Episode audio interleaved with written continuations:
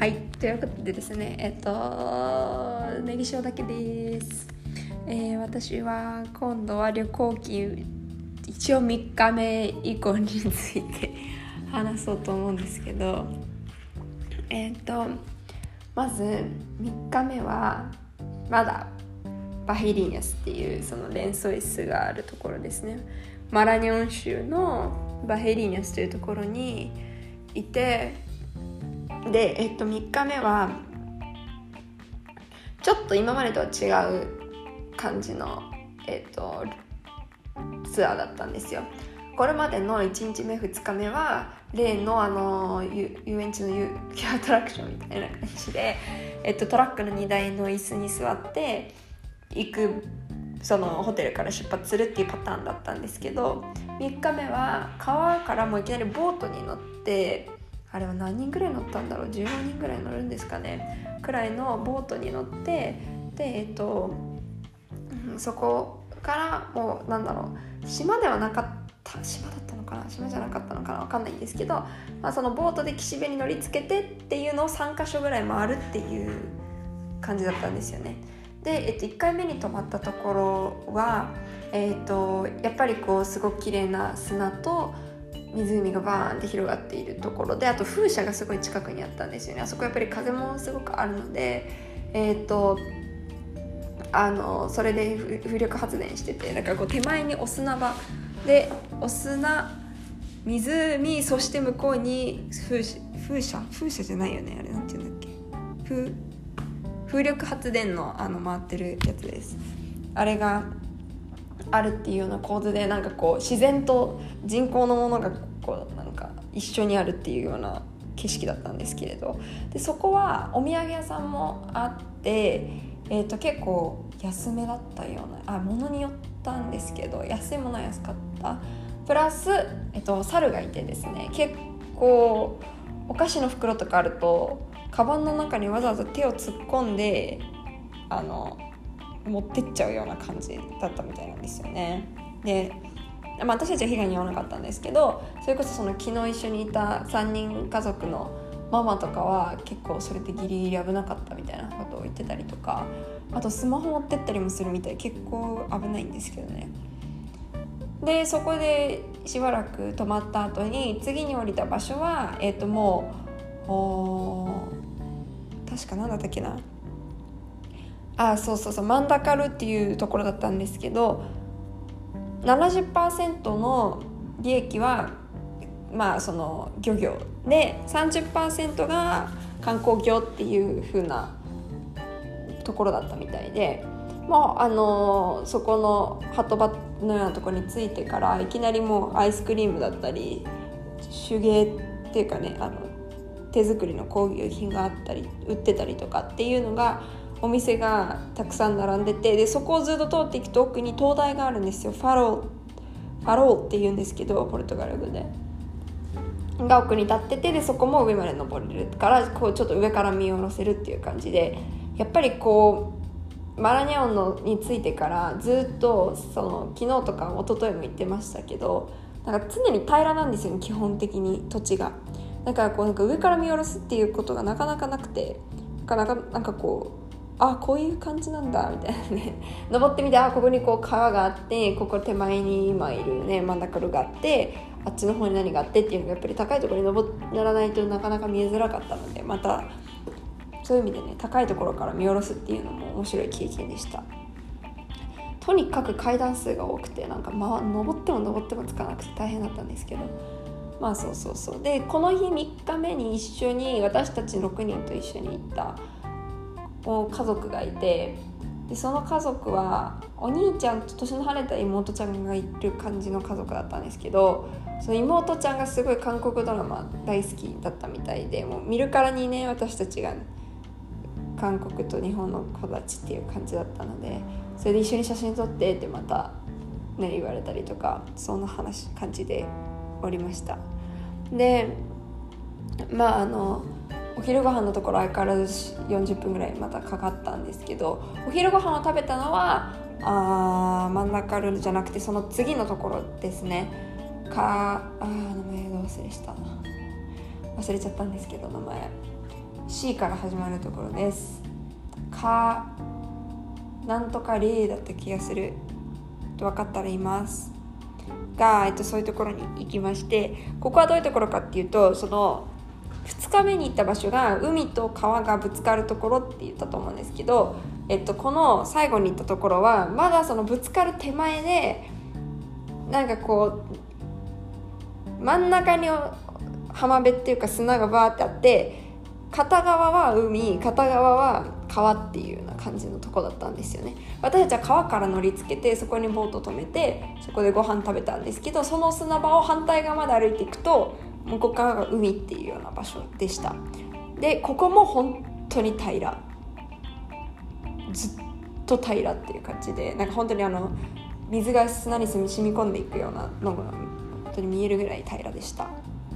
でだからなんかすっごい綺麗な写真とかもたくさん撮れてそうなんて言うんだろう。平らなところに水がちょっとだけあるっていうような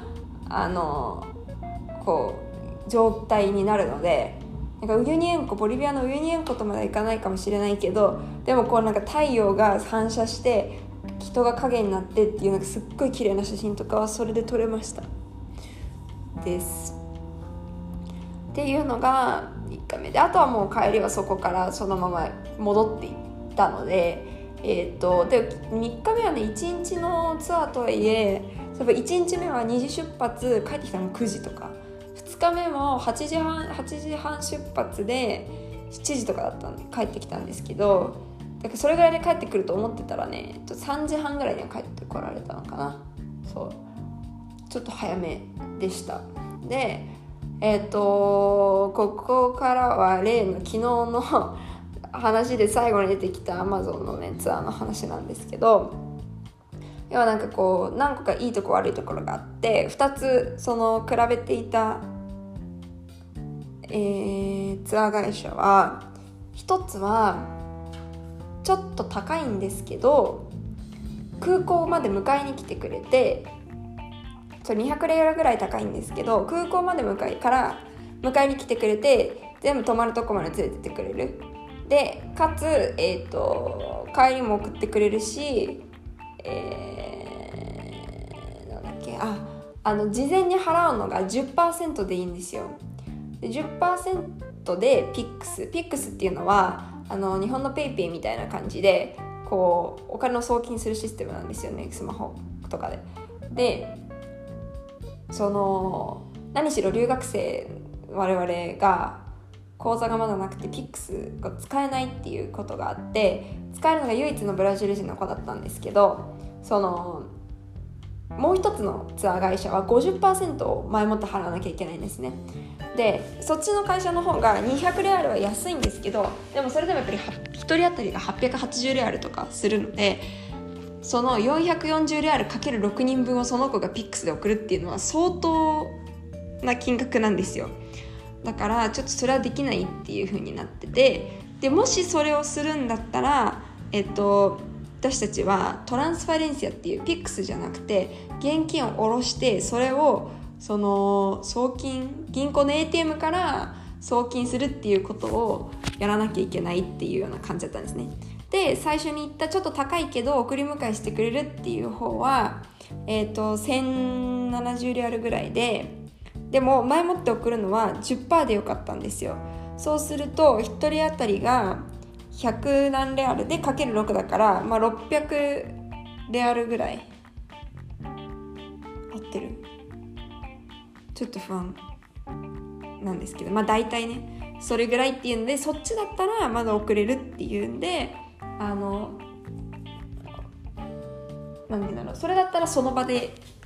その子はピックスできるしもう一個の方ってなるとみんなで一回現金を下ろしに行ってとかやんなきゃいけなくなっちゃうっていうことだったんですね。でそのなんでトランスフェレンシアその現金を ATM で送る方が問題だったかっていうとその送らなきゃいけないってなったのが、まあ、2日目の夜だとするじゃないですか。でも ATM が日曜日だったんで閉まっててで無理でで次の日も銀でしかもなんか銀行によって私たちの海外のカードを受け付けてくれるとこと受け付けてくれないとこがあるんですね。で空いてるところはあの私たちのカード受け付けてくれなかったんですよ会社っていうところが。でブラジル銀行も韓国の子たちのカード受け付けてくれないっていうのはもう分かっててで、えっと、サンタンデールは大丈夫なんですけどサンタンデールまずその町になくてであとの唯一の頼みがブラデスコっていう銀行だったんですね。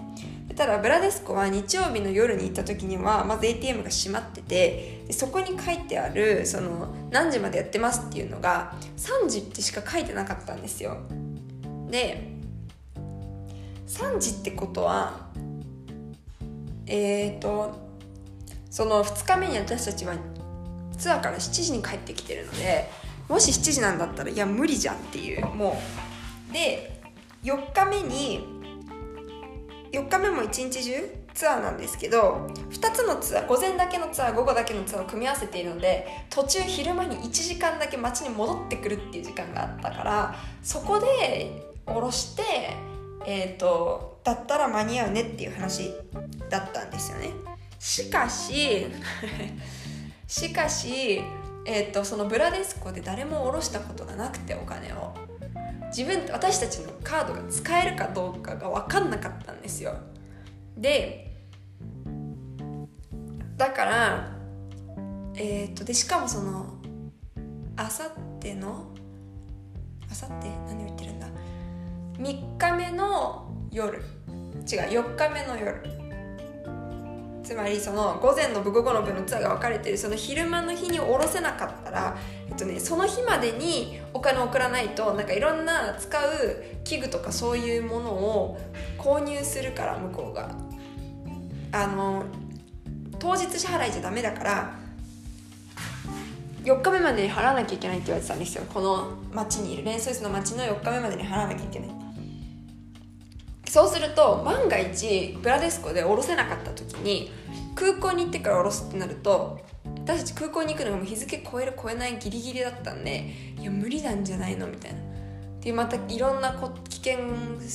が出てきて結局私たちは高い方ででも PIX で10%前もってえっ、ー、と払える方のを選択したんですよね。で結果的にそうだから友達が現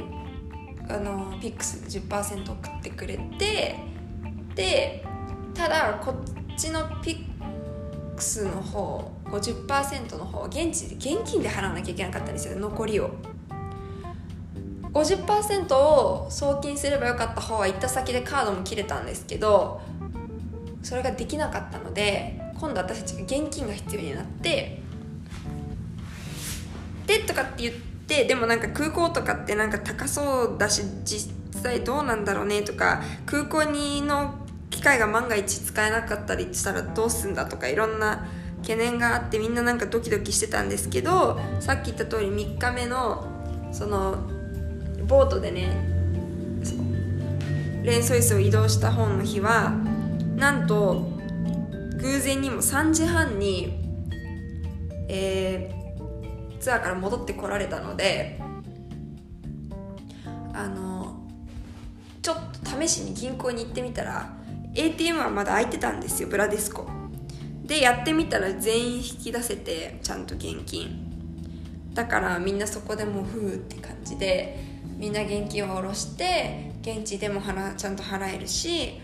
10%のピックスも友達が送ってくれたしみたいな感じでここで一応 Amazon のやつは一件落着。じゃないですね。その例の飛行機が遅れてくるかはどうなるんだっていう話なんですけどその8時からのプランっていうのがもう決まっちゃってて向こうのツアー会社の都合で。でその私たちだけじゃないので6人だけで移動するわけじゃなくて他の人たちもいるので8時その11時まで待ってないんですよね。だから私たちはもうそれで8時に着いてみんなで行って11時に来た子は自分だけ用に全部のその船トラック船っていうのを呼ばなきゃいけなかったんですよ。だからすっごいお金かかっちゃってその子そう1人分のその本当だったらそれを例えばその10人とか10人もうちょい10人ちょっとでその船とトラックと船代をこう分けられるからいいんですけどその本来なら全員で分ける分を1人で背負うみたいなことになってしまってで彼はだなんかちょっとねそういうあのちょっとお金を払わなきゃいけないっていう事態にはなってしまったんですけど、まあ、結局そのいけないってことはないっていうことになったのでなんとか。まあ、一応解決っていうことになるんですかねそう解決はしましたででもまた次の問題があったんですよ3日目は。3日目はそのじゃあ今度は、えっと、サンルイスっていうマラニャオンのレンソイスがある州の空港サンルイスからまずバヘリニャスっていう私たちが泊まってたところまで5時間ぐらいかかったという話はしたじゃないですかバンで。でってことは帰りもそれぐらいかかるわけですよ。で私たちの飛行機は朝の4時だったんですね。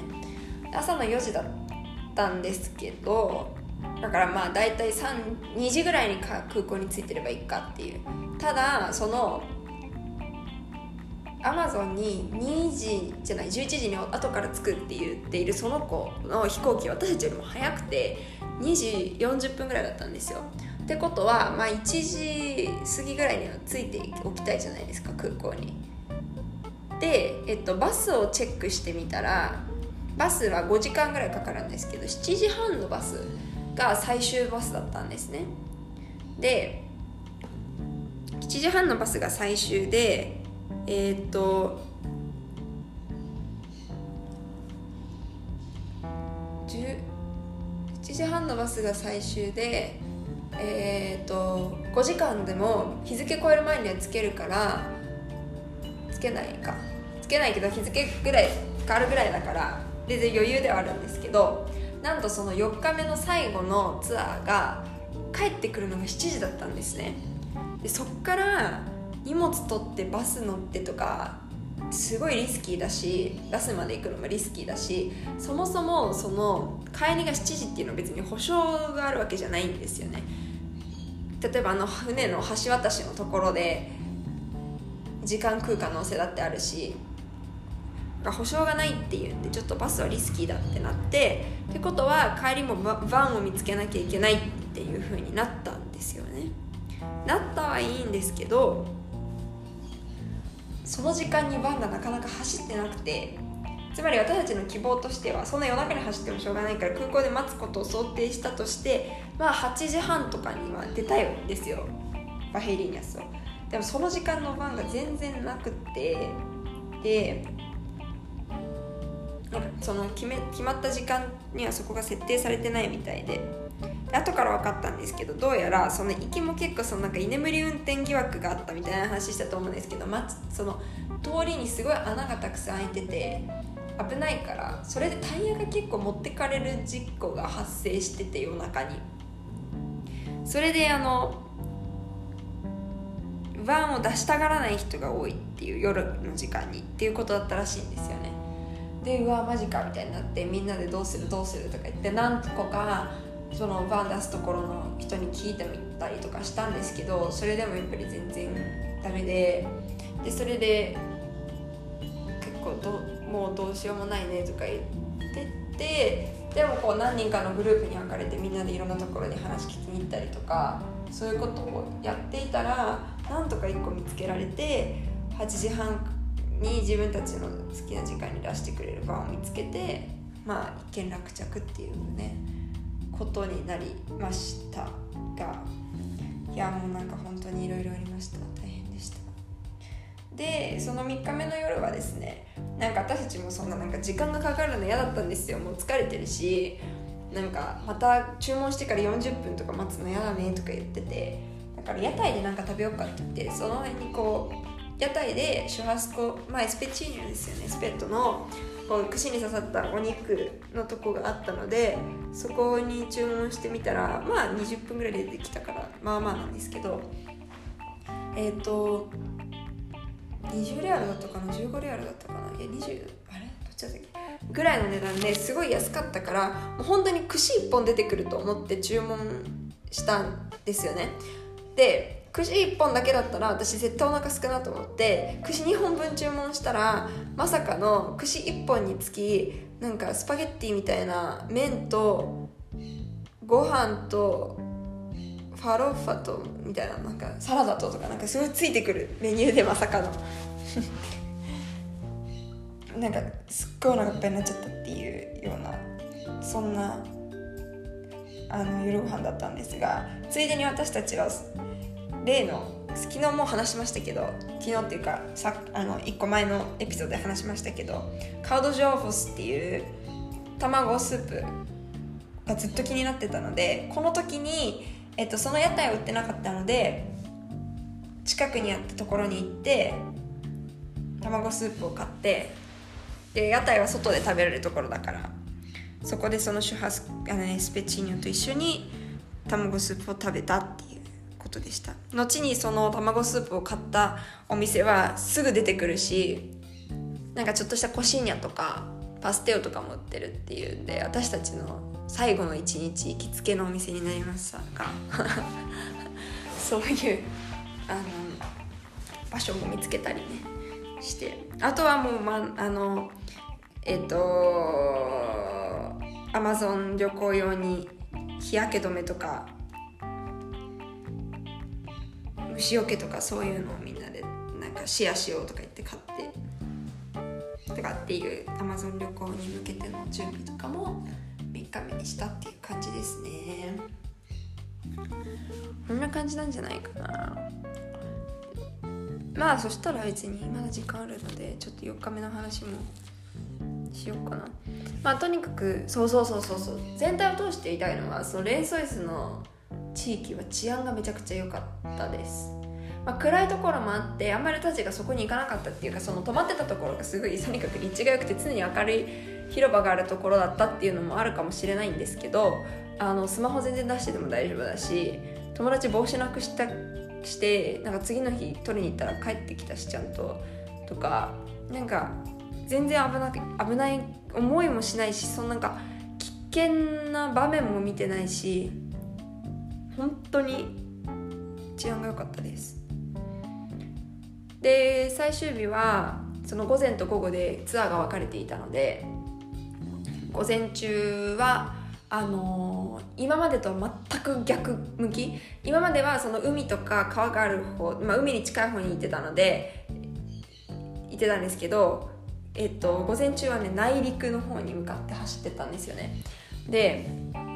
あのー途中はすっごい舗装された道路をずっと走っててただめちゃめちゃすごい勢いで走るからあのガタガタはない代わりにすっごい勢いの風で息できないぐらいの勢いで車が走っていきました。なんていうんだ高速道路窓全開で走ってるみたいな感じ。であの我々にあの荷台にいたんでね。で荷台に私たちのグループ6人しかいなかったから音楽かけようとか思ってたんですよ。どうせ長いだろうし道。だけどあまりにも風がすごいから音かけてもしょうがないっていうんで諦めたぐらいの風の強さだったんですよね。で途中まで行ってから今度赤土のガッタガタ道を走り今までのお砂のところとまた違った凄さでガッタガタ。でしたが、まあ、そこもねみんなと喋ったりとかしながら、まあ、行ってで何をしたかっていうとそのもっと内陸にある川のとこに行ってそこであの浮き輪のチューブみたいなやつに乗っかって川下りをしたんですね。で私もすごい酔いやすくてあもう浮く絶対無理とか思ったんですけどでカルドーザっていうところだったんですけどそれは。あのあもう無理だと思いながらまあでもちゃんと前もって酔い止めとか買ってってたんでそれ飲んで行ってでこうみんなでそのチューブにお尻を水につける感じなんて言うんだろう。真ん中のチューブの真ん中のところにお尻を落とすから足と腰から上がその外に出てるみたいな感じの状態でいくんですよ。でこうみんなでそのそれぞれお互いのチューブに捕まってこう団体で下っていくっていうところを、えっと、ガイドさんが20人に対して2人ぐらいだから10人あたり1人とか下手したら本当それぐらいのあの感じでガイドさんが一人もチューブなしで水に浸かってて私たちがその流れてく勝手に流れてくんでチューブに乗ってるから。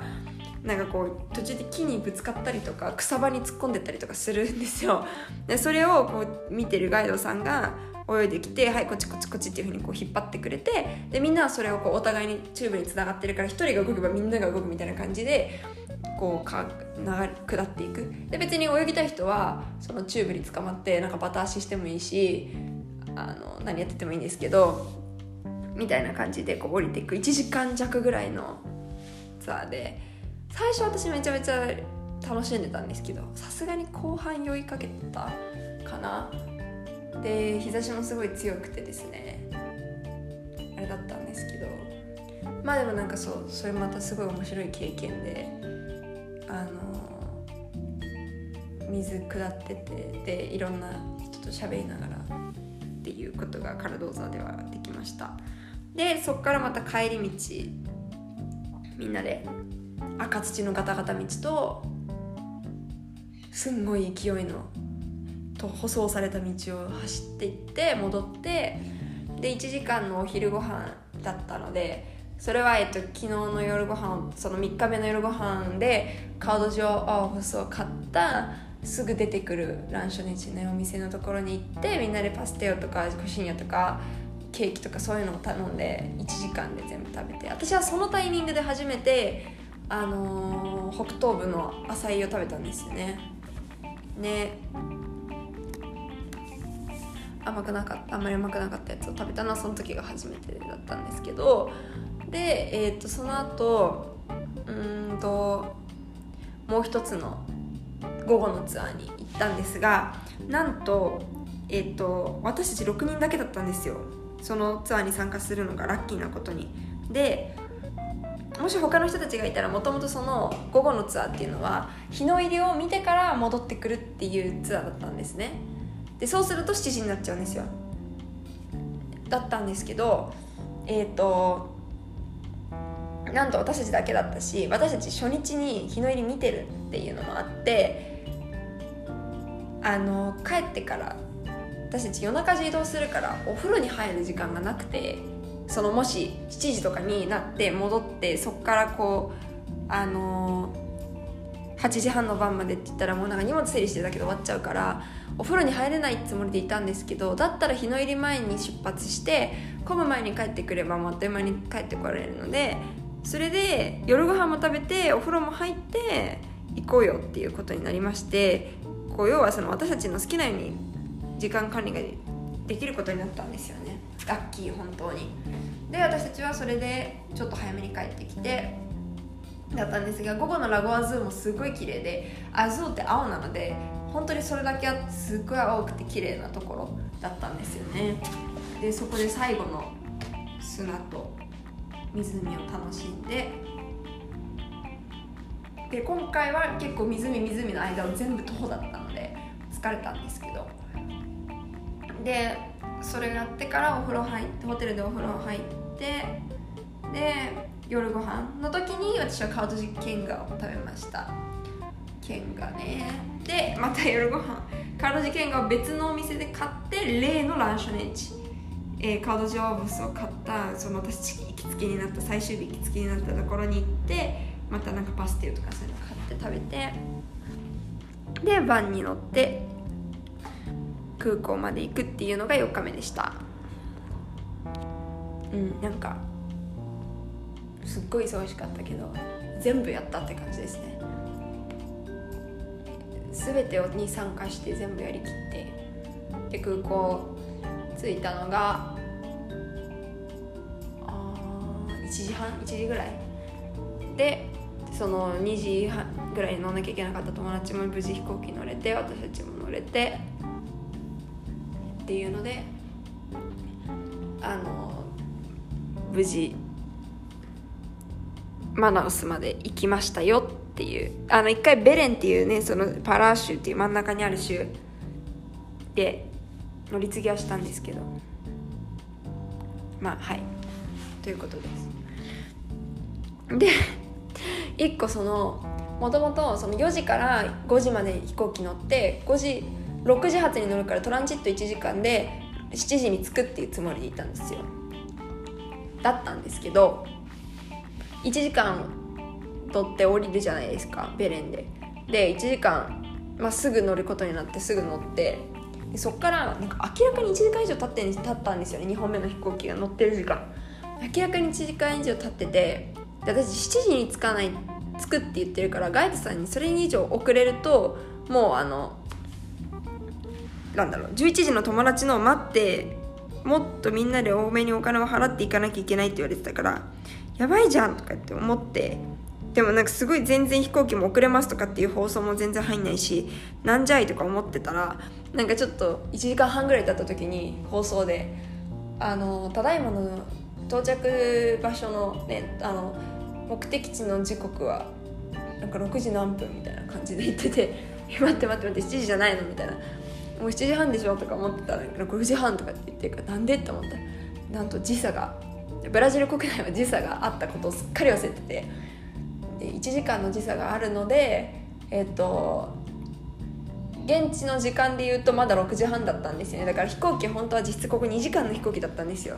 っていうことをすっかり忘れてたからもうやばいこれ遅れてんじゃんと一人でずっとめちゃめちゃ焦ってたら余裕でした。むしろ早く着いたぐらいで。そう。ということでまあそれでね7時につけてっていうような感じでございました。まあいいやこれぐらいにしよう。ということで3日目4日目の話はこんな感じです。ではでは歴史でございました。さようなら。